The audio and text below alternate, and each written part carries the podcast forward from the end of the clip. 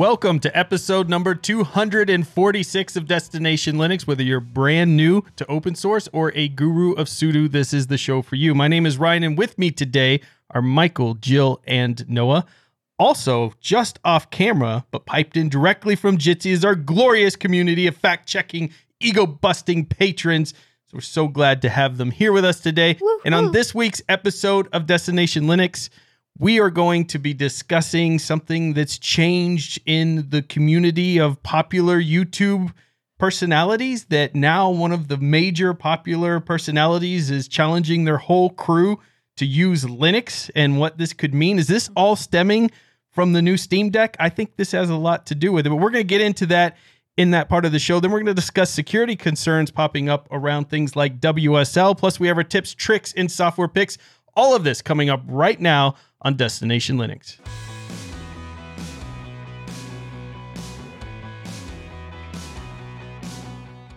This week, we received an email from Jim who is not very happy with you, Michael and Noah. You guys are on the naughty list. What'd I do? What Both do we of do? you. Well, I'm about to tell you why you're on the naughty list. See, some people say we just pick the nice emails. That's not true. If it's not talking about me, I include it in the show. Um, I do want to emphasize that I had to trim out a lot of the details here due to the length because Jim said he had a five page email about this topic. You all worked him up over this, uh, but then got it down to one page, and I even had to trim that. But here, here we go. While listening to your podcast, I couldn't help but think to myself, these people are talking about a subject with they have no experience. I found myself thinking about each host's comment. Foremost, I found it difficult to follow Michael and Noah. The comments were all mixed up. And not wanting to seem like I'm attacking them because I'm not. It sure feels like it, Jim. I'm feeling a mm. little bit attacked, but no. I'm going to try to cover some things that were discussed that I found misleading. I need to be clear, though. What Michael Noah said was wrong in every way without exception. it was not a matter of their opinion. I uh. don't mean to laugh. It's just you're very you're very aggressive. An example, you do not negotiate with companies such as Microsoft, Google, or Yahoo to get your mail delivered. So this is related to the mail discussion where at the end of it, we were talking about all the different open source projects. It was a very small portion of the overall discussion. We were talking about mail services you could use, and it was kind of like, yeah, you could host your own, but it's generally considered not a good idea because there's a lot of things to, to consider. It wasn't the whole focus of a show either, which is kind of interesting. But this person's very passionate about mail. Um, I'm not sure where Michael got this from. Instead, there are standards and technologies to permit the free exchange of emails in a secure and verifiable way. Most of your listeners are not going to run big email servers. They build one for themselves or in family. Um, the notion of taking hours and hours to manage is unrealistic. Maybe a large company with thousands of employees, and then generally don't end up on these lists and standards if you implement the proper tools. Which of course everybody knows what those. Oh wait, I'm not responding yet. All email servers have downtime. Your downtime will be no more prevalent than like say your local ISP. Uh, they talk about using a Proxmox gateway and all being processed with virus blockers, and PMG can be configured to use the RBLs and different filters and all of this stuff there. Uh, he then says, My apologies, link the email. Original email is five pages. I was hard pressed to provide examples. Suffice it to say, there's more that I'd like to have commented on Jim. So Jim's very passionate here about this, and he has really not liked the way that you all represented email servers. Me and Jill were fine, by the way. So go ahead and respond. Oh, nice popcorn. I pulls out popcorn. So first of all, uh, I don't think either Micro, Michael or I said that you can't host your own email server. Yeah, you most certainly can, like if you want to. Um, what we said was you're going to find quick, pretty quick that it's not worth the effort, and it's so much more work than you anticipated it to be. Which, by the way, I would stand by and say that's a true statement. So, uh, here's the deal. Yes, you can maintain those lists, and yes, you can request to get off of those lists, and yes, you can set up high availability on a server, and so when one goes down, another one comes up, and have a load balancer and all of those kinds of things, right? You can absolutely do those things, and you could definitely make it work. But when you start looking at, like, for example, when my on our HedgeDoc uh, server goes down, and I go and I, I log in and I restart it, and I have access to my notes, and no loss, no foul. I haven't missed two hours worth of email that then got a bounce message that went back to a potential client or an employee or or something like that because that email server went down. Email is it's like hot running water these days. Like it to a certain degree, we expect that to be up, and there isn't a lot of fault tolerance built into the email protocol when the server isn't there or doesn't respond. It just, hey, I couldn't deliver this to this this this mail server, and you're going to get a bounce back message. Um, and depending on the organization that you have, that is going to cause problems down the road if you don't proactively go back to those organizations and say, hey, we got the problem fixed. You can go ahead and send me email now. Uh, aside from all of the spam stuff that we talked about, but uh, you know, and Michael, I'd like to get your thoughts on this too. We both Michael and I come at this from the standpoint of, well, we've done it. We've we've gone out there, we've hosted mail servers. We both of us have been paid to host servers for organizations, and we eventually both got to a point where like, nope, not I. Like, we'll pay you to do that because I'm not doing that anymore.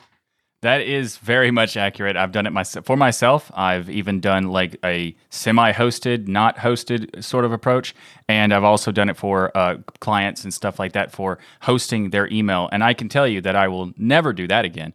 That is a massive pain. But there is there are tons of services that do email and they do it well. So we were kind of more talking about you know those are easier to do and easier to deal with than doing self-hosting. And there's many options here when it comes to email. But what was funny when when you were talking about like what the issues were and i read this email as well in full because i was curious when he said we're going to be talking about this. Oh what did i get wrong? Because i'm okay with being wrong. It, it happens. It's it's rare but it happens. So much. I mean yeah rare. Super rare. But uh it's it was interesting because uh, i the way i read it was listing off all the things that you could do in order to, you know, have your own mail server. And, you know, maybe I was wrong about the blacklisting. I don't remember exactly what I said in terms of blacklisting. I, that is a thing you have to deal with, but maybe you don't do it as much anymore because uh, I've had. I saw a couple of comments on YouTube and also on the DLN forum at dlnforum.com where they did leave a comment about the the what I said about the email. And I do think that it's fair that the blacklisting stuff I might have oversold that being too difficult. But based on all of the responses that we've received, I think I'm still right in saying that it is still very difficult and not worth doing. Because all of these things, you need to have a, a you know proxy gateway, you need to have virus scanning, spam assassin, you know all these sorts of things like blacklist and uh, you know setting up your own personal block list.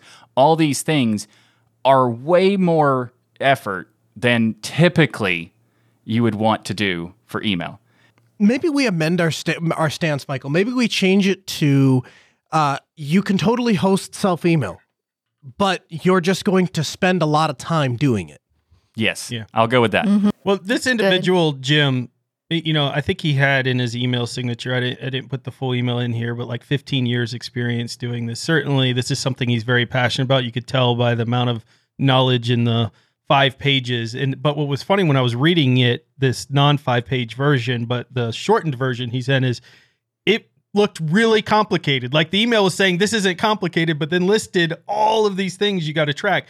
But for him in his profession, does this professionally, of course it's not. That's what he does. So I think this is a good example of somebody. This is their wheelhouse. This is something they've they've done, they've taken on, and to them it's really simple. To your average person, though, I would still stand by the advice that it's much easier to use a service that's already out there, like a Tutanota or Proton Mail, and let them deal with those problems. The, the other reason is if you don't have experience with this stuff and you mess it up, you you potentially have your emails out there for everybody. This is not something you want to play with. That is to say, don't host your own stuff, but you got to really take the time to know this before you just go out and take that step with your email. Email to me is very personal. I have more personal stuff come to email than through my mailbox. So I'm not going to just trust mm. that my hmm. 15 minutes of uh, learning about it in a, a random blog post is going to be enough for me to secure my emails well enough to go and host my own. Some other thing, if somebody wants to tip to dip their toes into self-hosting email, they, they could try out what I suggested in the previous episode about doing a shared hosting email service because it's kind of self-hosting your email, but also not. You're like mm-hmm. purchasing an e- a hosting plan, and they handle like the spam assassin and all that stuff for you, and it might make it easier. We also are going to have uh, links in the show notes for more details about you know maybe like pros and cons of doing uh, hosting your own mail server. Funny enough, too, Michael, like I found this article when I was researching this because I wanted to see, well, how wrong are they before I baked a whole bag of popcorn? And what I found out is uh, DigitalOcean, who obviously is all about people hosting their own things, all their own services, everything you could imagine, has an article out there on their site why you may not want to run your own mail server. So Yeah. it's like it, in the first heading is mail servers are very complex. Um, and it goes through all the things that components that you have to be leery of. You have to know about mail transfer agents, mail delivery agents, IMAP, POP3 servers, spam filters, antivirus, webmail, all of these things. So, I, I mean, look, I, I don't think what you, unfortunately for me, who can't riff on you for the rest of the year, I don't think what the advice that you guys gave was wrong in any way.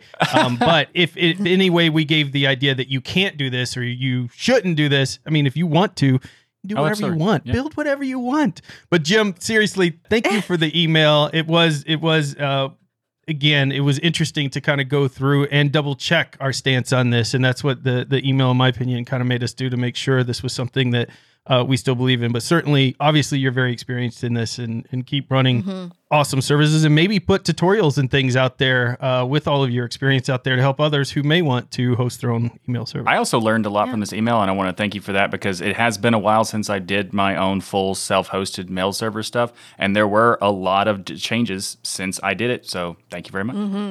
and I haven't done it since the 90s. so I, I used SquirrelMail back in the day. Oh wow, those bring back memories. Yeah. Not very good memories, but those bring back memories. So, like Michael and I have said all of last episode and all of this episode, you should definitely host your own mail server. So, thank you for agreeing with us writing in. And uh, when you spin up your own mail server, you could run it on DigitalOcean, your own mail server. That's where this episode is brought to you by. It's the perfect time to dive into DigitalOcean and their new app platform service, which helps you build cloud native apps for way less money. With their app platform, you can build and deploy and scale apps and static websites faster and easier than ever with their simple and easy to use intuitive interface. You simply point the app platform at your GitHub or GitLab repository and let them do all the heavy lifting. Whether you're into Node.js, Python, Go, PHP, Ruby, static sites, Docker, running their app platform on their infrastructure. DigitalOcean keeps your costs significantly lower. Plus, it's built on top of DigitalOcean's Kubernetes, providing a smooth migration path so you can take more control of your infrastructure and set it up too. Now, as a listener of the Destination Linux podcast and a member of the DLN community, you can start, you can get started for free. In fact, it gets better. DigitalOcean is going to start by giving you a $100 credit when you sign up at do.co slash DLN. Again, do.co slash DLN to get started for free with a $100 free credit on DigitalOcean's new app platform. This is the easiest way to get your code running in production, and you can get started with a $100 credit. People are going to pay you to give this a shot. You know why? Because they know once you start, you'll never go back. So, do.co slash DLN, that's do.co slash DLN. Go ahead and take advantage of that $100 free credit. And a huge thanks to DigitalOcean for sponsoring this episode of Destination Linux. Okay, so Michael, Noah, Jill. I'm out of touch this week. Work's been crazy, but as friends, there's something that happened in the news that I have to talk to you guys about related to one of the biggest YouTube channels out there has a huge following. What do they call them now? Influencers, Michael? Influencers? Influencers, yeah. A number Yeah. one influencer in tech, probably one of the top influencers in the tech world, has now that they've been dabbled in Linux in the past. This is Ryan, Tech we've been Tips. using Linux for a long time. Oh, oh, I'm Oh, sorry. Oh, you're talking about us. Yeah, good Oh, point. Uh, second biggest influencer out there in tech. They've been using Linux off and on, kind of doing little videos here and there, kind of showing this is what's going on. But this is the first time I'm hearing this week that they are actually challenging their team to switch to Linux. Now, I predicted when the Steam Deck dropped that mm-hmm. everything was going to change for Linux from a desktop perspective, that this was going to be a game changer that was going to have impacts across the entire ecosystem of Linux.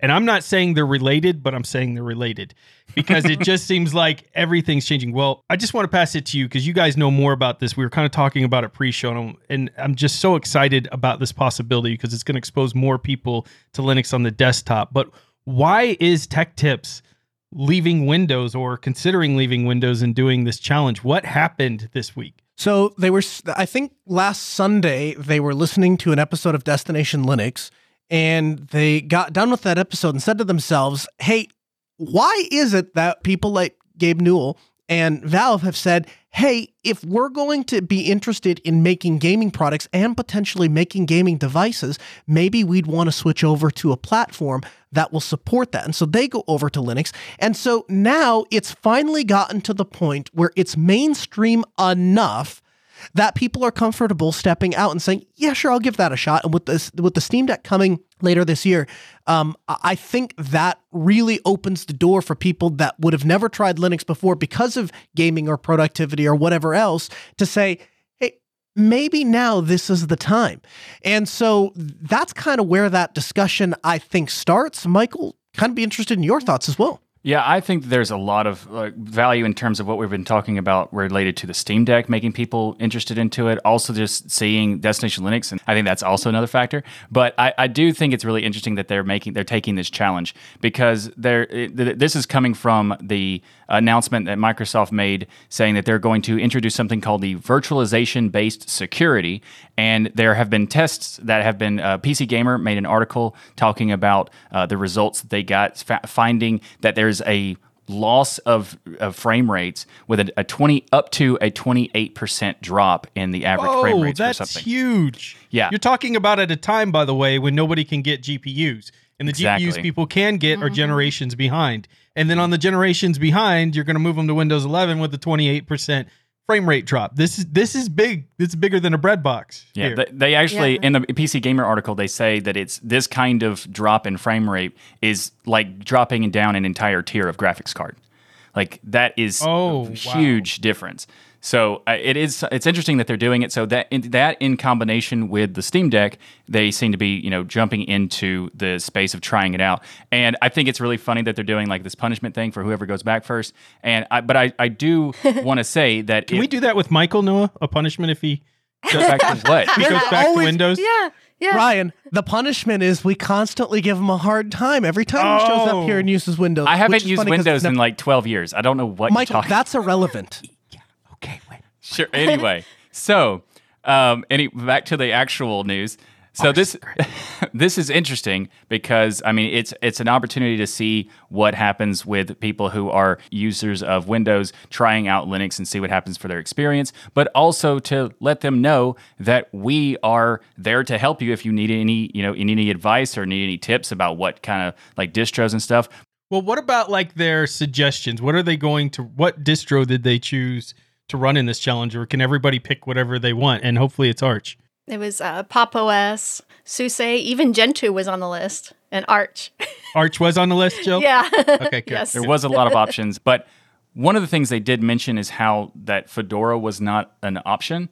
And as Yeah. someone who uses Fedora every day, I would definitely have to disagree with that. There, there's actually has been a reputation that Fedora had for many years where they would test things out and something you know might be too early because but most of the thing that that, that reputation came from was a single release I think it's the one I ran into. I, I Uh-huh. ran into one of the fedoras way back when. I'm not talking now. Now fedora is a completely different beast.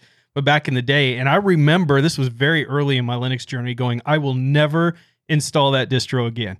Like somebody had recommended it and it was just it was it was incompatible with all of my hardware at the time. And I was doing a video talking about, hey, look, this is amazing. This Linux stuff can work on anything. Um, but Fedora is very different today. It's very Yeah. different. A lot of times, because of their hardware enablement, they're one of the few distros that does have support for the latest hardware and things out there. But back in the day, I had it. I personally had a different experience with yeah, Fedora. It's Yeah. interesting because you talked about like the the fact that you've mentioned many times on the show, and I even am even uh, a person who is a perpetuator of this, where you would have an opinion uh, many years ago and stick to it rather than you know rethink reassessing the situation about whatever the insert software is. And I did the same thing with Fedora, and then last year I decided to try it again, and I've been using it ever since. I mean, Fedora has become a much much different experience uh, from my previous previous times trying it out. Yeah. So, do you know what their issue was with Fedora? Was it just a thought that maybe they'd used it in the past and it wasn't reliable, or did they actually try to use it and it failed? Or No, something? they they had they admitted that they they haven't kept up in the world of Linux, and they don't know that Fedora 34 especially is the new hotness with Pipewire and Wayland. Yeah. They just they're just not aware because they haven't ran it in a long time. They had uh, a while ago. One of the hosts had, but They need to connect with it's been us. a long Yeah. time. You, you know though this is this is really an opportunity for us though, right? Absolutely. Well, we talk all the time about being an inclusive and welcoming community. And so, you know, this is our opportunity to say, okay, well, whatever their reasons are that they decided that Fedora wasn't right for him, that's okay. Whatever distro they decided is a great distribution to start on. And I think that all of us, I think all four of us have at one time or another expressed a frustration in the fact that we started with something or went to use a distribution and somebody told us Yep. that's not the right thing or you have mis- you Oh, yeah. misguided information or why. So what I would say is whatever distro you think is the right one to start with, it's probably the right one to start with.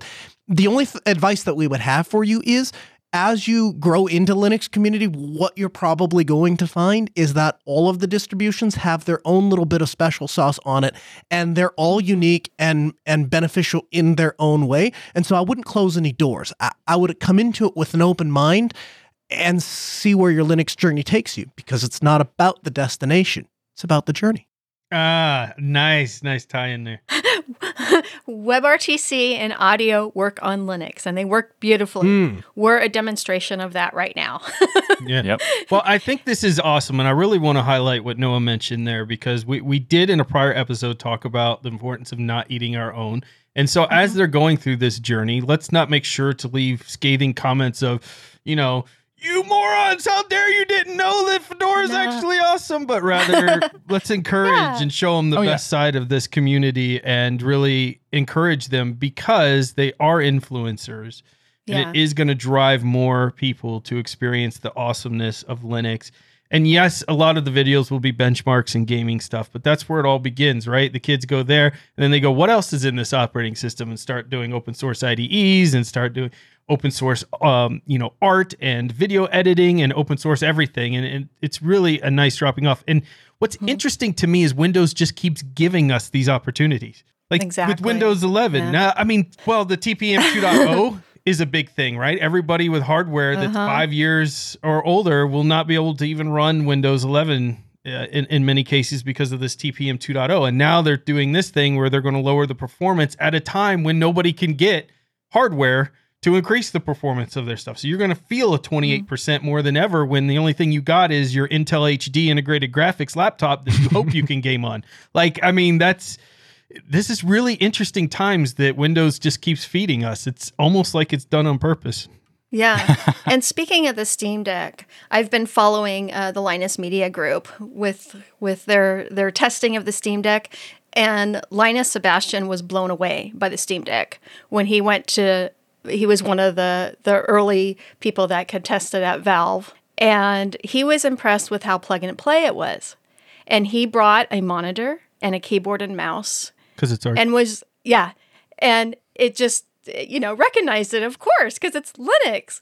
And the developer said he had never uh, tested this particular monitor but he said oh it's linux. It's it'll work. It's plug and play and, and linus was really really impressed by that and the quality you know the, the speed of the frames per second on the on the steam deck and just everything about it cannot and wait to get my hands on yeah this thing. i know Oh, yeah.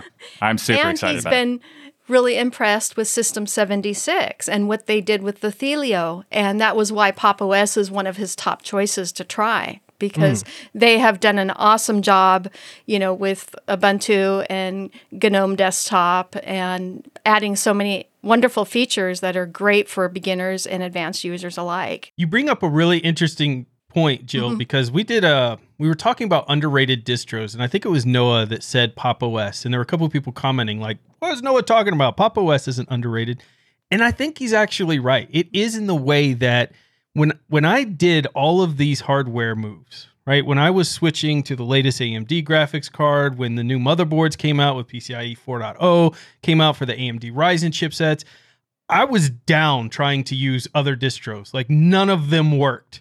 And then Hmm. I would take Pop OS, put it in there, boom, it works. Now, a lot of this is because they're supporting that desktop hardware with their Thelios and other things. They're taking Ubuntu, they're putting the additional hardware enablement stacks in, getting it working before anybody else. And in that way, I feel like Pop OS is underrated when you think about When I think mm. about the most compatible distros out there with hardware, when I'm when I have a brand new motherboard, a brand new CPU, a brand new GPU, the distros I'm going to go to get my system up and running are either Arch or Pop OS. That's what I found in my testing. So I, I think it's really interesting they put Pop OS in there. In some ways, Pop OS is underrated for as much work that they do getting Ubuntu to the point where it actually can run on modern hardware. And the NVIDIA drivers, that is huge. Oh yeah, the NVIDIA drivers. yeah, having that integrated, and, and they were Mm-hmm. the first to do it. and also having it separate options where if you have NVIDIA, it just tells you to get the NVIDIA and you don't have to worry about Yeah. getting the extra stuff, you know, additionally after you do it. Like that, that's a great approach because of I think I'm going to say it when it comes to hardware support and just ease of use getting started. I would argue Pop OS is a better option than Ubuntu. I think they do Ubuntu better than Ubuntu. Yeah, yes.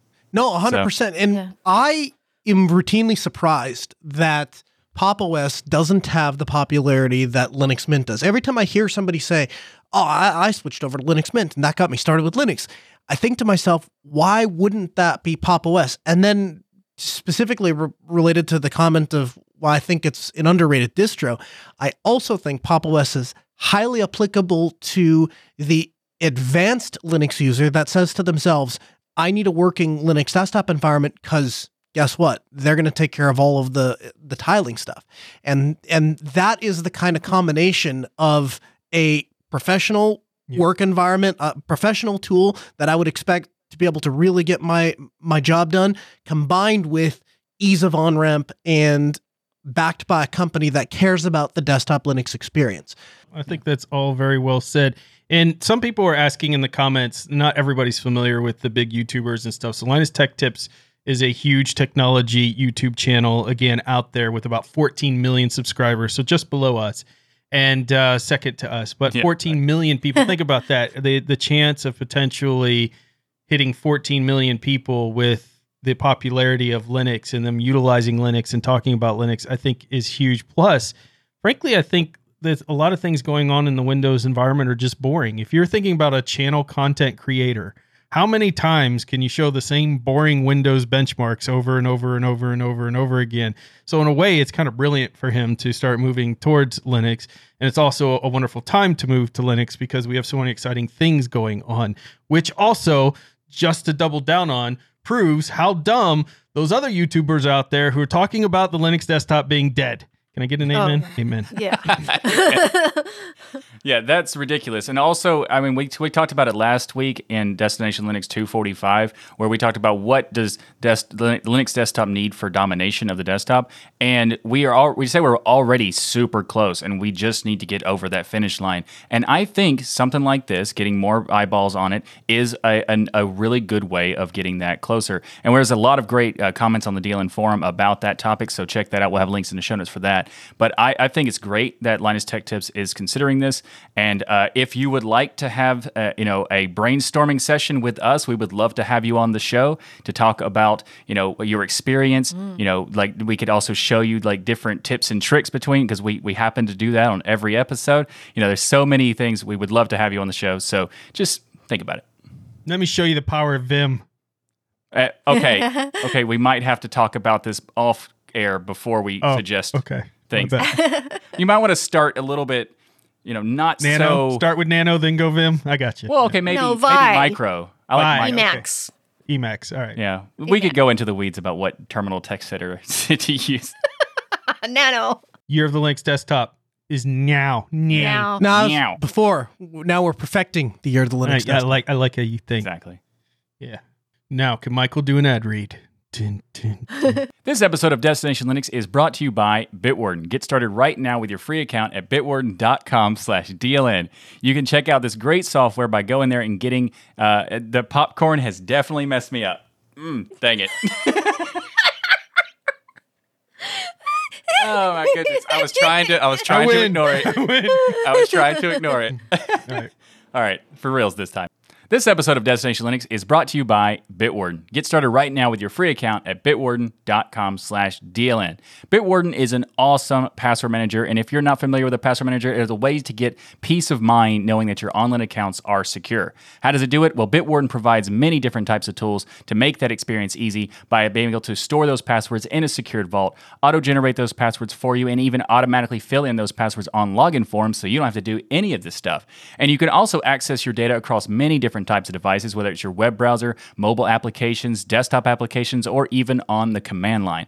Also, Bitwarden seals and encrypts your private data with end-to-end encryption locally on your devices before it ever leaves your device. So that note that's you know that you're the only person with access to your data. And that is a very, very important thing because if, if there is any kind of issue with leaking data or whatever, it's a bunch of gibberish because you're the only one who has code to make it available, uh, visible. So go to bitwarden.com slash DLN to get started. And did I mention you can get started for free? Well, you can, but I also want you to check out the premium, premium accounts because they start at less than a dollar per month. That's right. For less than a dollar per month, you get one gigabyte of encrypted fi- uh, file storage, two-step login with YubiKey, U2F, Duo, Vault Health Reports, Bitwarden Authenticator for temporary one-time passwords, priority customer service, and so much more. So for less than a dollar per month, you can get all of this, but you also might want to check out their family accounts or their business accounts because there's tons of extra features on those. So for example, if you have friends and family that you want to be able to help set up their account and be able to easily share passwords, you can check out their family their family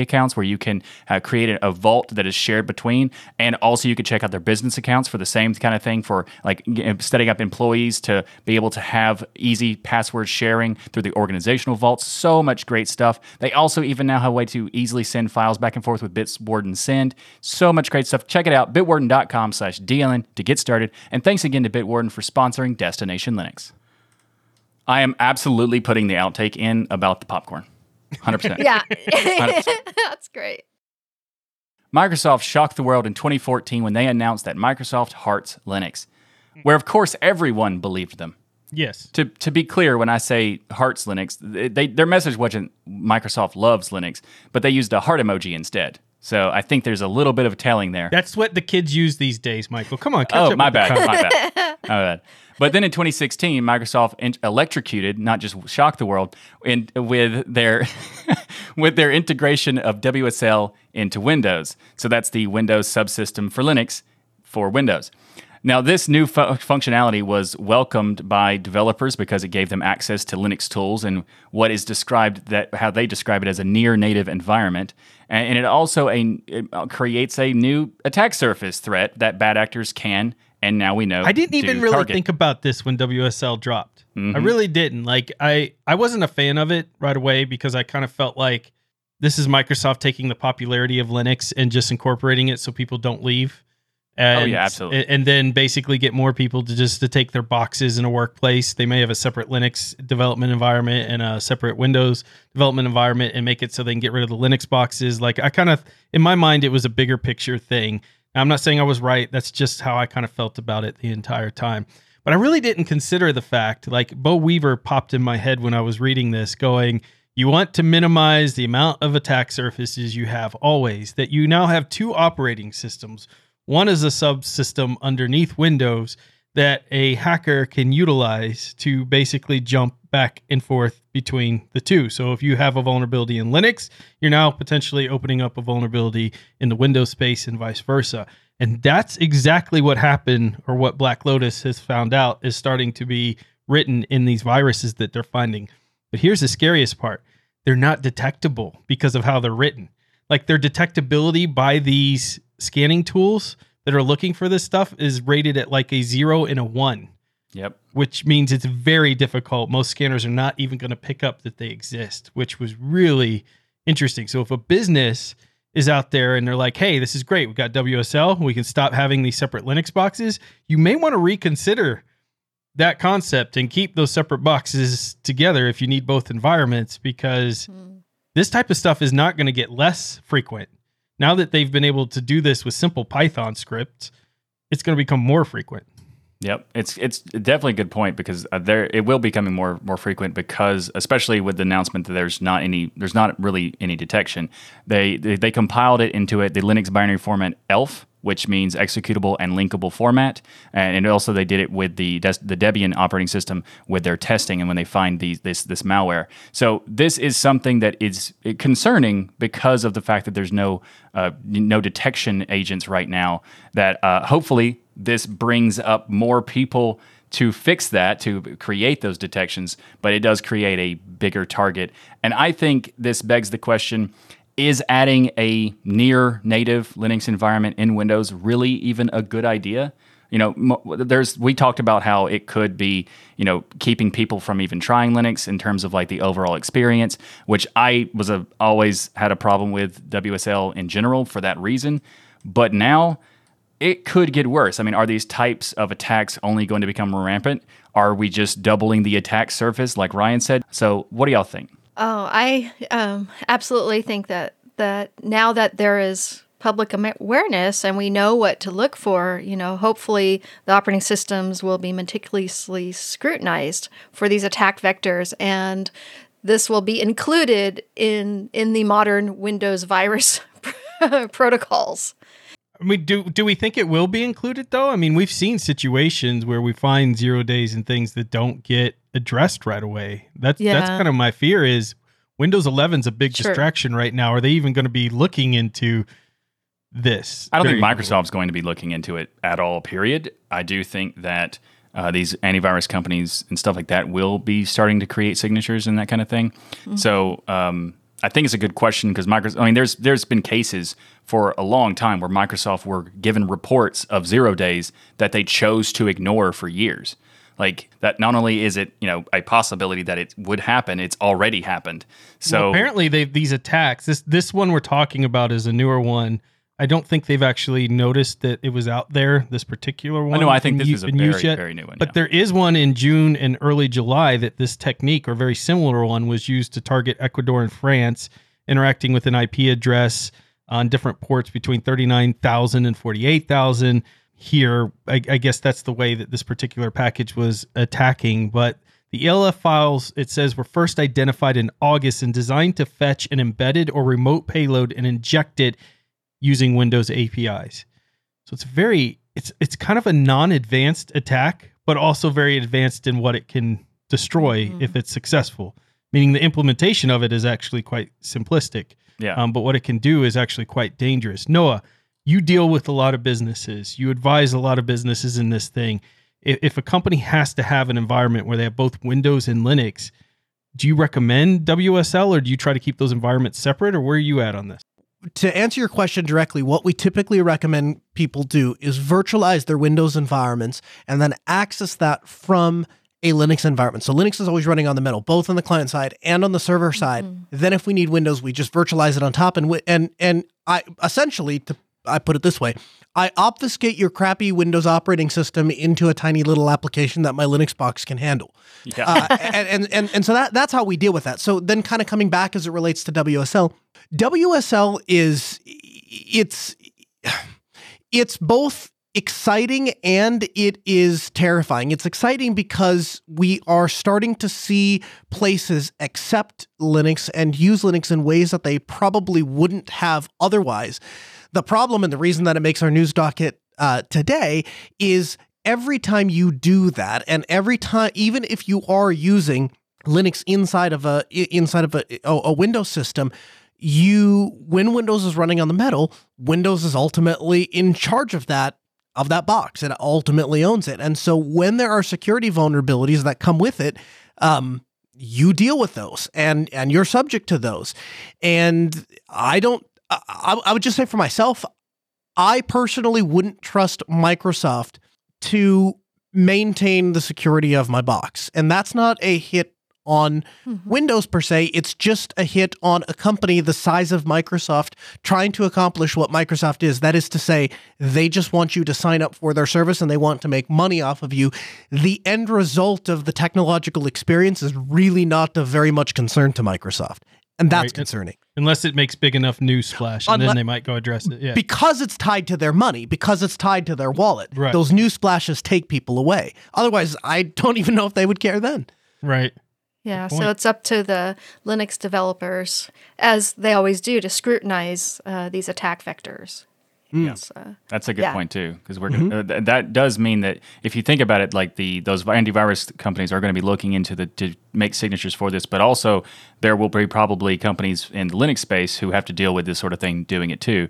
Uh, but there's it's interesting that you mentioned Noah about how you would suggest you know having Windows in an isolated environment and having the hardware being Linux. That's what I deployed. Kind of brilliant, actually. Yeah, I've deployed that as well, and I've had I've actually had like kind of the reverse where some companies wanted to do that. That that part was an interesting experience because every time they had Windows being run on the on the bare metal, it always had random issues. I mean, they had employees installing coupon toolbars that was making a virus for everyone on this network and all these sorts of things. And when they when they deployed Linux in this that that configuration, it was such a better experience, and they and they all loved it. And they still got to use their systems, but that's more of like a big company deployment sort of thing. So let's maybe talk about it in the mm-hmm. terms of like the average desktop user.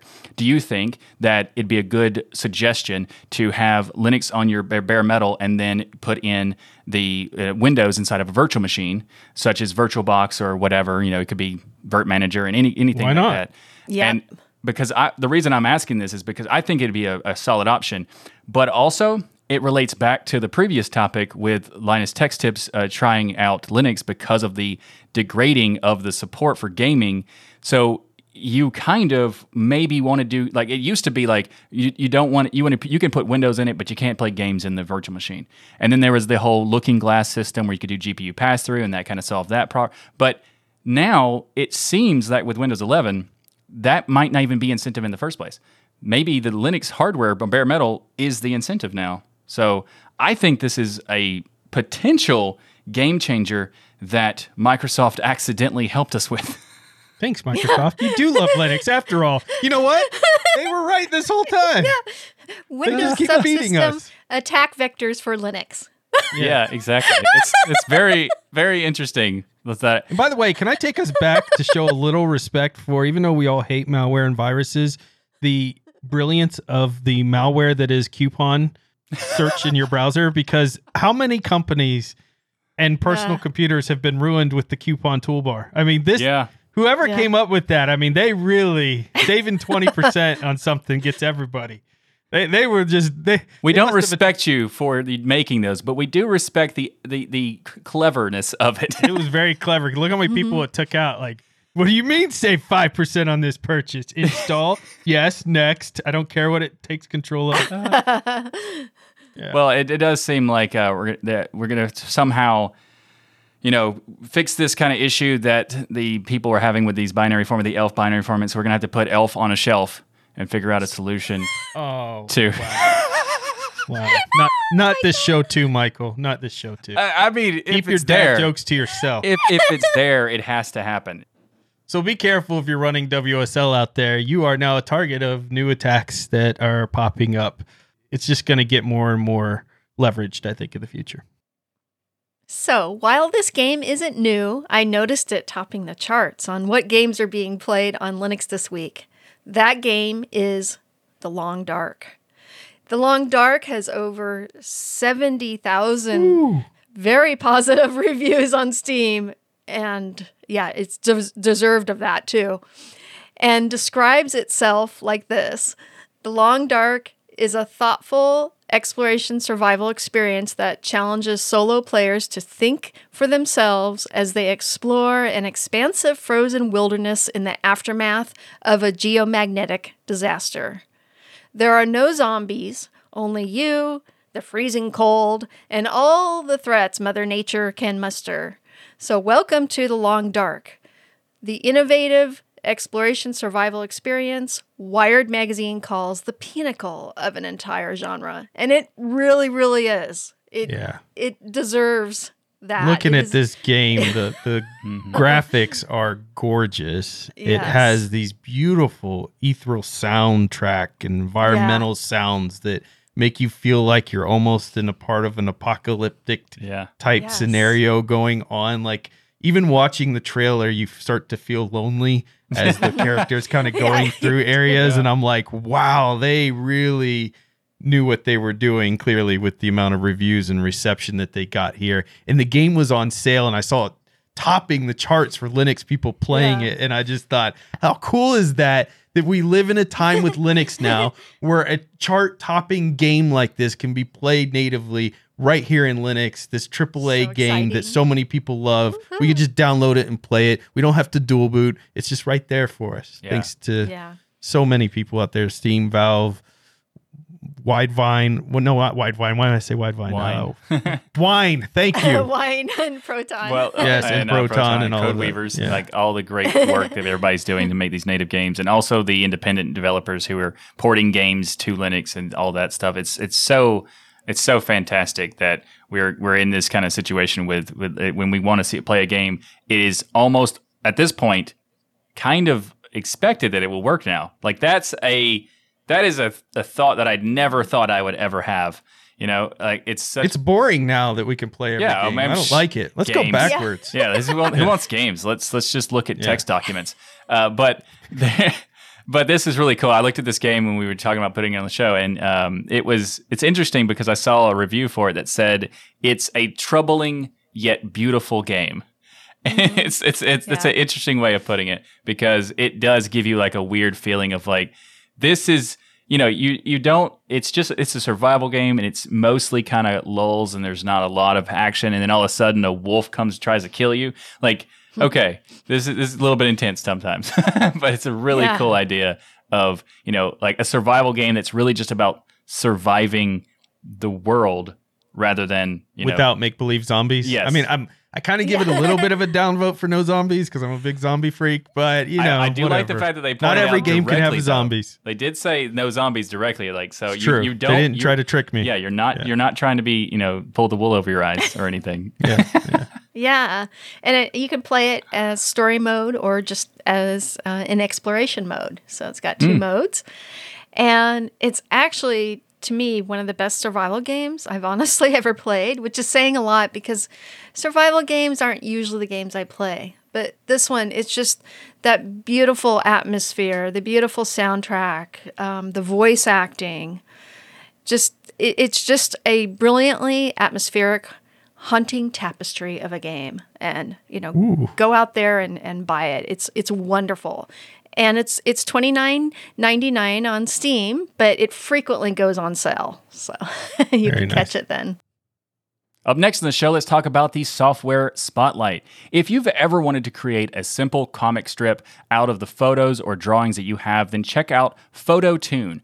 PhotoTune is an open source comic strip creator that's simple to use and has many features for those wanting to dabble in creating a comic strip. Now, whether that you want to make the next great comic or maybe you're like Ryan and want to make a meme of your friends to publicly display in your video podcast, so many options available to you. And as the editor and producer of the show, I could choose not to display the comic What? Ryan made. That's rude. But I don't want to deprive the audience of your wondrous artistry. So wanna. I, I will add it for them, uh, not for you, for them.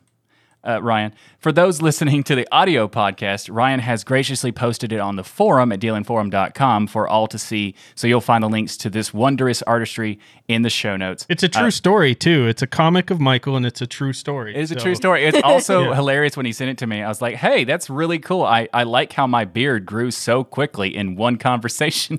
Uh, I wasn't going to do too much editing uh, utilizing the tool, but this is actually a really fun tool. It, its sole purpose, again, is to create comic strips. You can have a lot of fun with it. I was able to tell a very true story that totally happened about Michael and, uh, and and do it within just a few seconds because all the tools you would need to create a quick comic strip are there. So you can have a lot of fun with tools like this. I, I totally dug it. and also really cool, it comes as a flat pack, so it's really easy to get it don't, no matter what distro you use. You could be the next Stan Lee. You could? I already proved I could. Wonderful artistry, for sure. Our tip of the week is dealing with encryption. Now, you might say to yourself, well, I know how to encrypt my drive. I start the installation up and I click on the little box that says encrypt my drive. And that, you guessed it, encrypts your drive. But what if you have already performed your installation and you have a perfectly running installation, or maybe you have an external drive, an external USB drive, an external flash drive, and you say to yourself, hey, I could perform some encryption on that drive and I could store some files on it. So this week, hmm. we are going to teach you how to encrypt a drive from the command line. This will work on a server, it'll work on your laptop, it'll work on a desktop, it'll work on a box that you're remoted into over SSH. So the first thing you're going to do is use the fdisk tool to find out the device's name. So we'll do sudo fdisk tac l and we'll look at the results. We'll see something like dev slash SDA, dev slash SDB. We're going to look over at the size column and see if we can find a drive that matches up with the anticipated size of the drive that we want to encrypt. So the next thing we're going to do is we're going to install the cryptsetup package and this is what's going to allow us to actually encrypt the drive. And so if you're on a an Ubuntu based distro, you'll type sudo apt-get install cryptsetup. If you're on something like Fedora DNF in uh, cryptsetup and if you're on Arch, you can compile everything from scratch. Then you're going to set up your encryption device with DM crypt, DM dash crypt. So that would look like something like sudo space cryptsetup space lux format and then the device. So this is slash dev slash SDA, SDB, SDC. You'll want to be real careful here and be absolutely sure Very careful. that you're, t- yeah, that you're talking the device you think you're talking to. Otherwise, you may inadvertently accidentally overwrite uh, the drive that you're actually using on your computer. So you want to be sure that that letter, SD, whatever the letter is, matches up with the device that you're trying to encrypt. Back up everything before you do this. Then you have Back up everything before you do this, right? Uh, then the next thing we're going to do is we're going to open the device and start mapping it with uh, LuxCrypt. Now we're going to verify that the block uh, device has been done, uh, and finally we're going to make a file system on top of the encrypted drive. So if you think about it like this, we have the bare drive here, then we have LUKS in our encrypted layer, and then on top of that we're going to put a file system. So we can unlock the the file system or lock it, um, but when it's in the unlocked form, we need an actual file system that we can write to. And so to do that, we are going to type sudo make fstact ext4 and then slash dev slash mapper slash and then the name of the drive. So in this case, USB drive. And then finally, we can actually mount USB drive with sudo mount space dev slash mapper slash USB drive and then space the mount point. So sl- something like slash mount slash USB drive. Finally, we'll verify that the mapper is properly mounted using df tac h and then slash mount slash USB drive. And we should see free space now on our unencrypted portion of our encrypted drive. If that doesn't make a whole lot of sense as I'm explaining it in voice, then what you'd invite you to do is go over to destinationlinux.network and take a look at the show notes. We have it all written out for you there. We'd also invite you to go back and listen to past episodes. We've covered everything from Docker containers to random one off tips that will help you be more efficient in the command line and on your Linux journey as well. Stay tuned for future episodes, tips and tricks, and Destination Linux. So before we go, I want to talk about a Linux events that are going on out there, and one that really caught my eye that I think everybody should be getting involved in, especially if you're a fan of Fedora, is Fedora 35 beta has released, and it needs testers. So if you're one of those people, it's like, look, I work full time, I have a family, all this stuff. I don't have time to give back to all these projects that are out there. I would love to help, but I just don't have time. This is something that everyone is capable of doing. You don't have to be a programmer to do this. You can go and download these betas on a machine that you don't need because they are betas. So keep in mind that there could be issues that pop up. So you don't want to use it on a production machine, but go out there and install these things and start testing them. Now, it's awesome if you could do it in a virtual machine. It's even better if you could do it on bare metal because that would allow them to see things and issues that would happen with like video cards or different CPU issues or other things that are happening on bare metal. But at the very least, uh, test out uh, Fedora 35 in a virtualized scenario.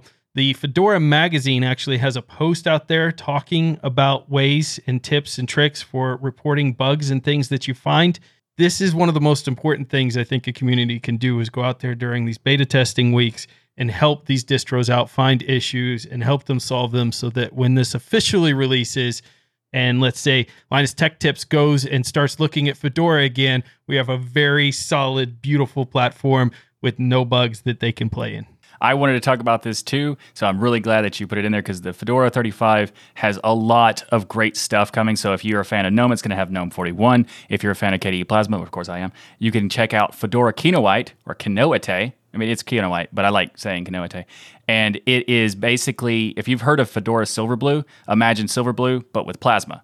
So it is a, uh, RPM Great. OS tree technology based on uh, basically having an immutable system with atomic updates and having a read only operating system on the base, which means that it's uh, basically safer because you don't have to deal with the things changing underneath you at all times because the thing that they have and the thing that you have is the same, which is very cool as a concept. So if you want to try it out, that is currently in beta, as as as Ryan mentioned. Uh, but it is it's the the first iteration of Kinoite is with Fedora 35. So I am excited to ch- to take the challenge for testing that one. Absolutely.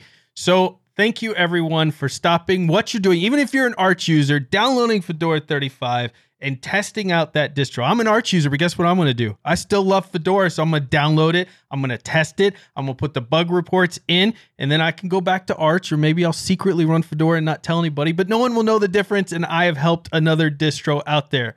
So, a big, huge thank you to each and every one of you for supporting us by watching or listening to Destination Linux. We love your faces. And if you want more DL, you become a patron like all these beautiful people behind the scenes in our 50,000 square foot virtual stadium. You can't hear them right now, but the crowd is roaring. It's crazy in there. We have vending machines that give you Linux gear like this hat. That's where he got It- the popcorn. It's amazing. Yeah, the popcorn. The popcorn's amazing in our stadium, by the way.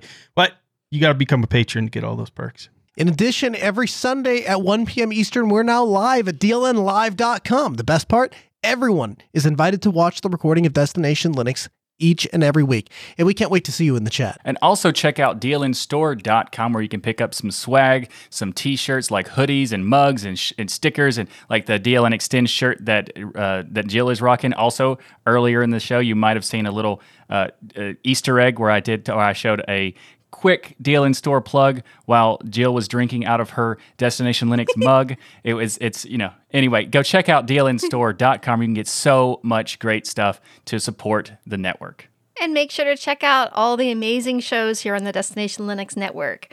We have the Sudo Show, the Ask Noah Show, This Week in Linux, the DasGeek Channel, DLN Xtend, Hardware Addicts, GameSphere, and get your Fedora hat on with the Fedora podcast.